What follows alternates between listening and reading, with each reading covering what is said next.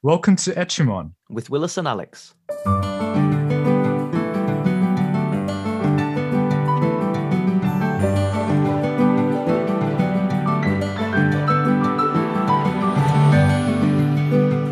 Hello, everyone, and welcome to another episode of Etchumon. I'm Alex, and I'm joined by my good friend Willis.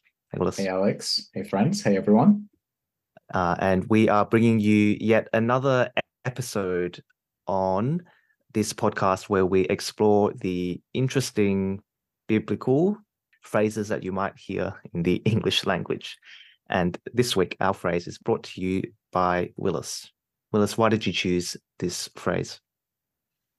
I chose this phrase, and the phrase is at wit's end for the very mundane reason that Alex has a spreadsheet from which I, I am allowed and given permission to pick a phrase from.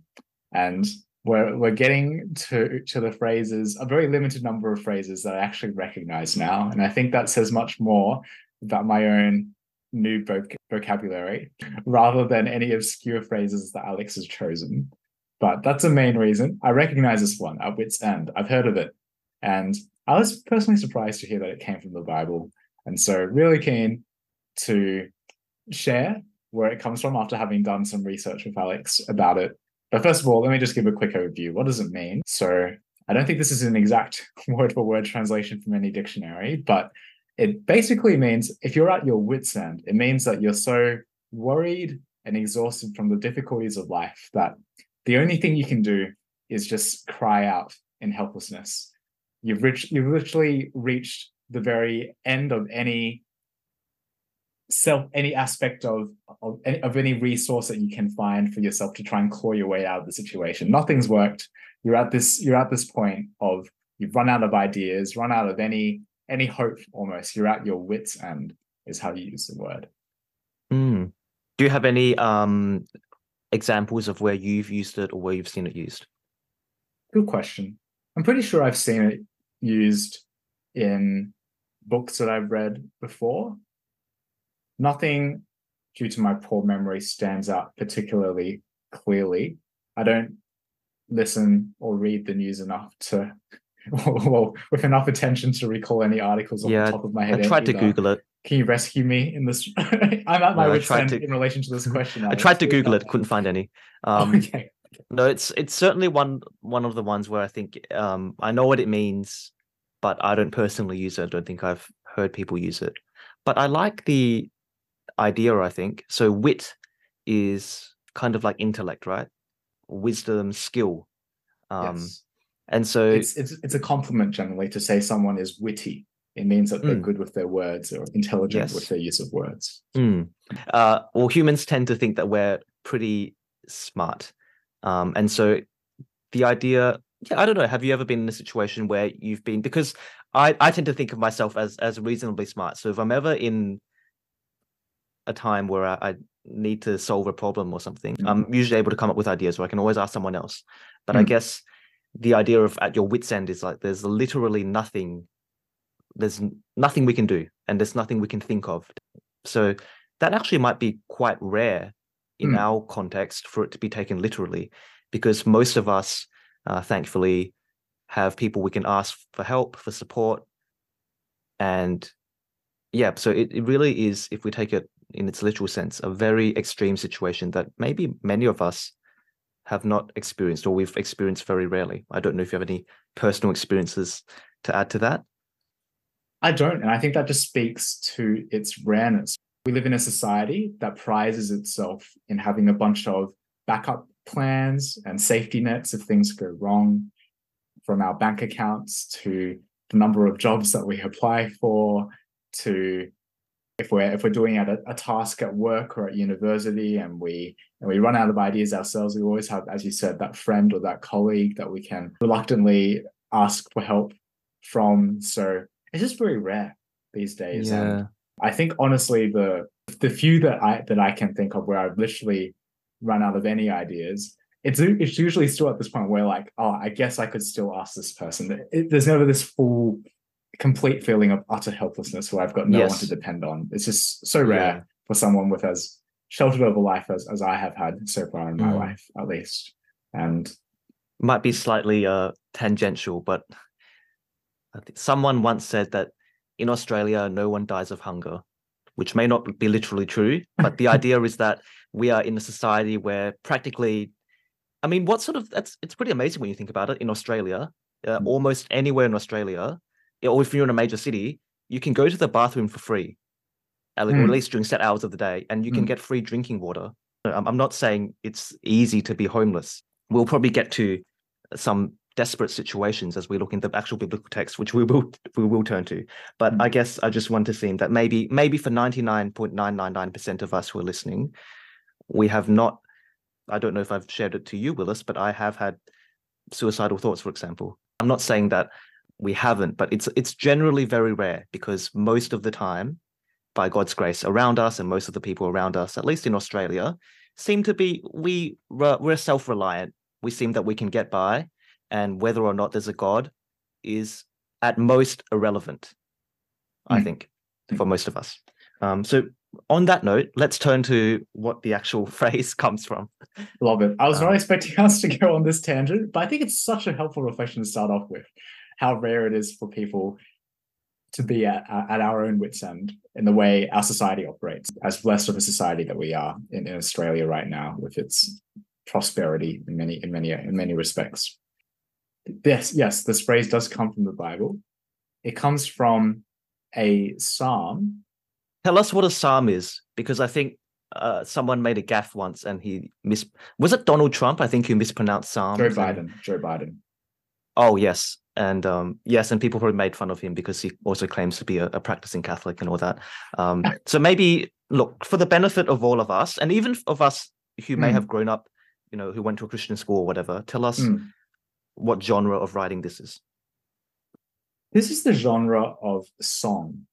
It's I, I would describe it as a book of, a book of songs of the Bible, and I know many other religions music plays a big part, and and it does for it does for Christianity in a very special sense as well.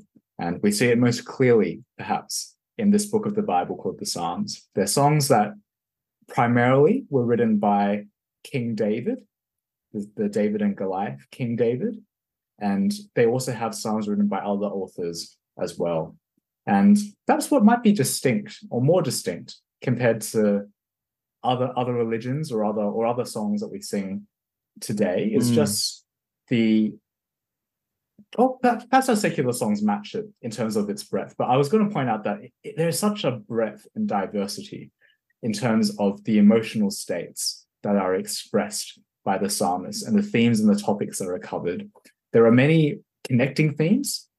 Universally, all of these psalms have to do with songs directed to God in some sense or another. But the breadth of emotional states that they cover of the people singing the songs from the vantage point of the singers are just are just so wide. You have songs of utmost joy and happiness. You have songs of utter despair and anger to the point where you where you sometimes wonder why on earth did God allow these songs to remain in His Bible? And um, I think it's just amazing that He has, because it really shows just perhaps that He cares much more about people coming to Him authentically than people coming to Him with a face that that is fake. But anyway, I digress. That's what it is, and we're looking at a particular psalm today, Psalm 107, the 107th psalm, from which this phrase "at wit's end" comes from. Just before this, Willis and I read it together, Mm. um, and I think it speaks to what you're just saying, Willis. That look, I don't know if you're not a Christian. I am a Christian, so I don't know what it feels like to not be a Christian. But if you're not a Christian, I don't know what you'd imagine worship to be like. It's maybe always saying, "Oh, how good God is," and "Thank you, God, for everything." And that's a lot of what this psalm is about. But it's also describing God in a very in a way that you may not necessarily expect. And I'm borrowing from one of the pastors that we both love and respect. His idea was that the God that's actually presented in this psalm is very complex. And I guess that would make sense because all of us have very complex lives and we see that the world around us is very complex. But yet, God is still the same. God still shows his loving kindness it's a technical word, and that that sort of love and undeserved mercy in all sorts of unexpected ways, um, in different circumstances.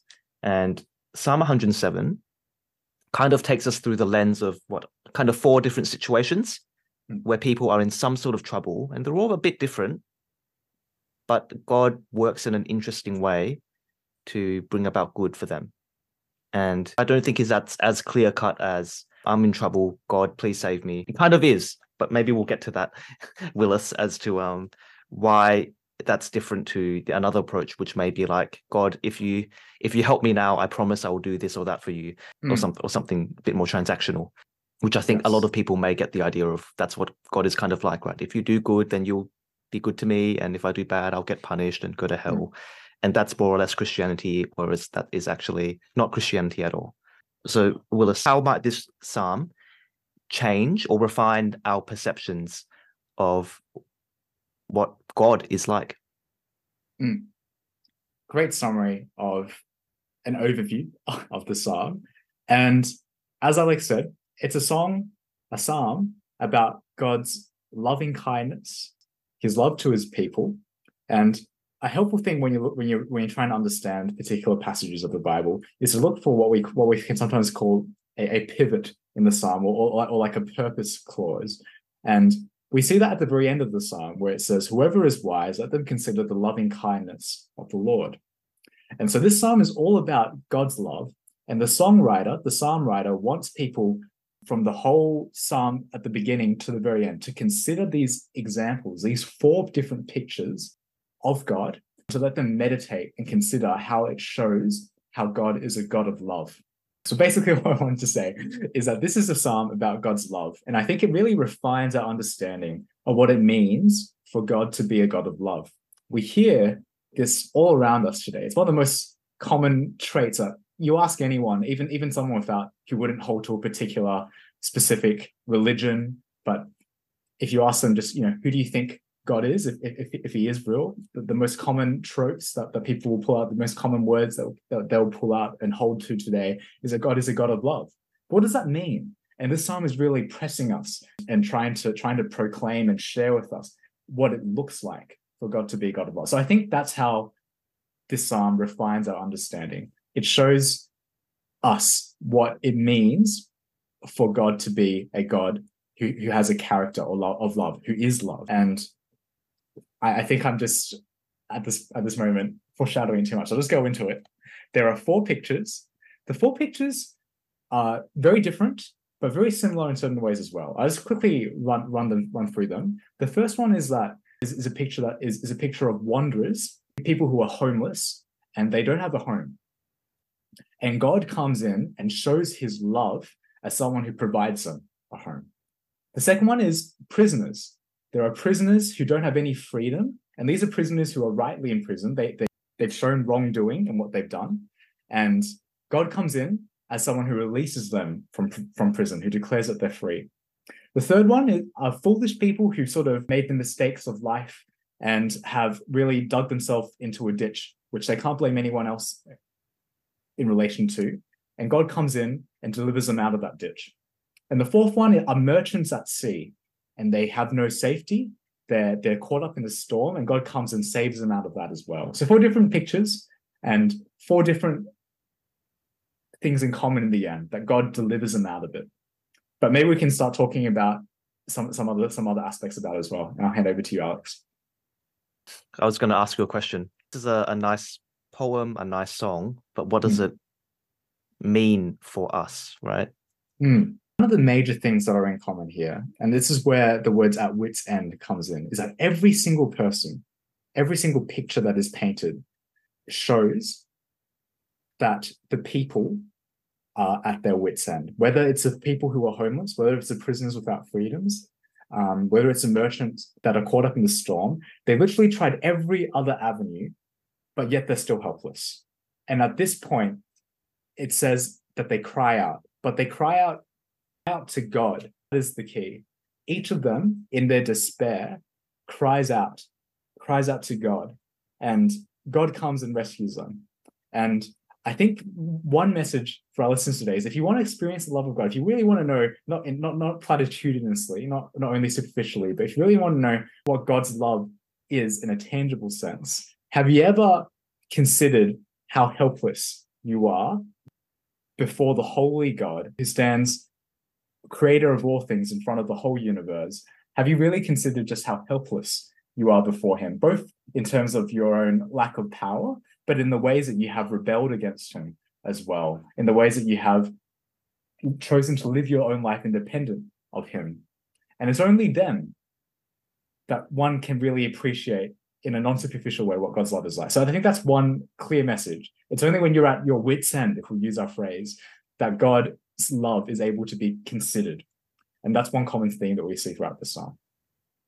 And if I may make it a bit more tangible, just because I think I'm a tangible person, but um, No, um, so I don't know if I don't know if any of our listeners have ever been in these similar situations. So the four situations were homelessness, in prison, sickness, about to die or something, and foolish, foolish sickness without today. yes, and um, being in a shipwreck sort of or near shipwreck situation, Hmm. which are all pretty extreme. And I think the reason I went with the the intro of self reliance is because I think very rarely are any of us in these situations. But if God is a bit abstract to you, even just imagine how helpless you would be if you were evicted from your home, even for like a couple weeks, and you were not allowed to enter any building just for a couple weeks, how helpless you might be. Or if and and this is a very personal thing but maybe if you are at a sickness or someone you know has a sickness and there's a saying in chinese "simgam nan ma yat hei," or something you know like a thousand taels of gold cannot buy one more breath of life matter how rich you are there are and even with our advanced medical technology at the moment if that sickness takes you then the, the, nothing can help you um, just lately in the news i saw that someone had been sentenced to life in prison that's a scary thought and we know that even like solitary confinement, being in there changes you as a person. I mean, it's not very much. It's just you can't see sunlight maybe for a, a short amount of time and you can't move outside of this little room. And yet that destroys a person. Hmm. It seems like a very small thing and that destroys you if you're in prison. I don't know, like these just kills you psychologically and I think being in a shipwreck, we don't need to elaborate on. But all of these, these are just circumstantial. These are things that people have experienced and they knew they were at their wits' end.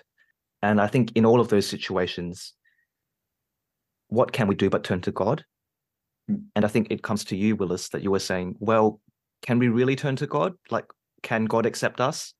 Why would a God help us if he's even there? Yes. And this is where we really appreciate God's love because it's something that we contribute to God that makes us worthy of being saved. That's not love, that's just a transaction. But God's love is seen when we're most helpless because it's undeserved. His saving of us is undeserved. And it's not only seen in these situations that, that we're picturing necessarily at the moment. We might think that we're only helpless if we are evicted or if we're in solitary confinement. But the Christian claim is, is that we pile up all these material possessions and all these feelings of security um, that we make tangible in many ways in our life, but it's only blinding us to our to the reality of our helplessness before a holy God who declares us as sinful and condemned, rightly sinful and rightly condemned.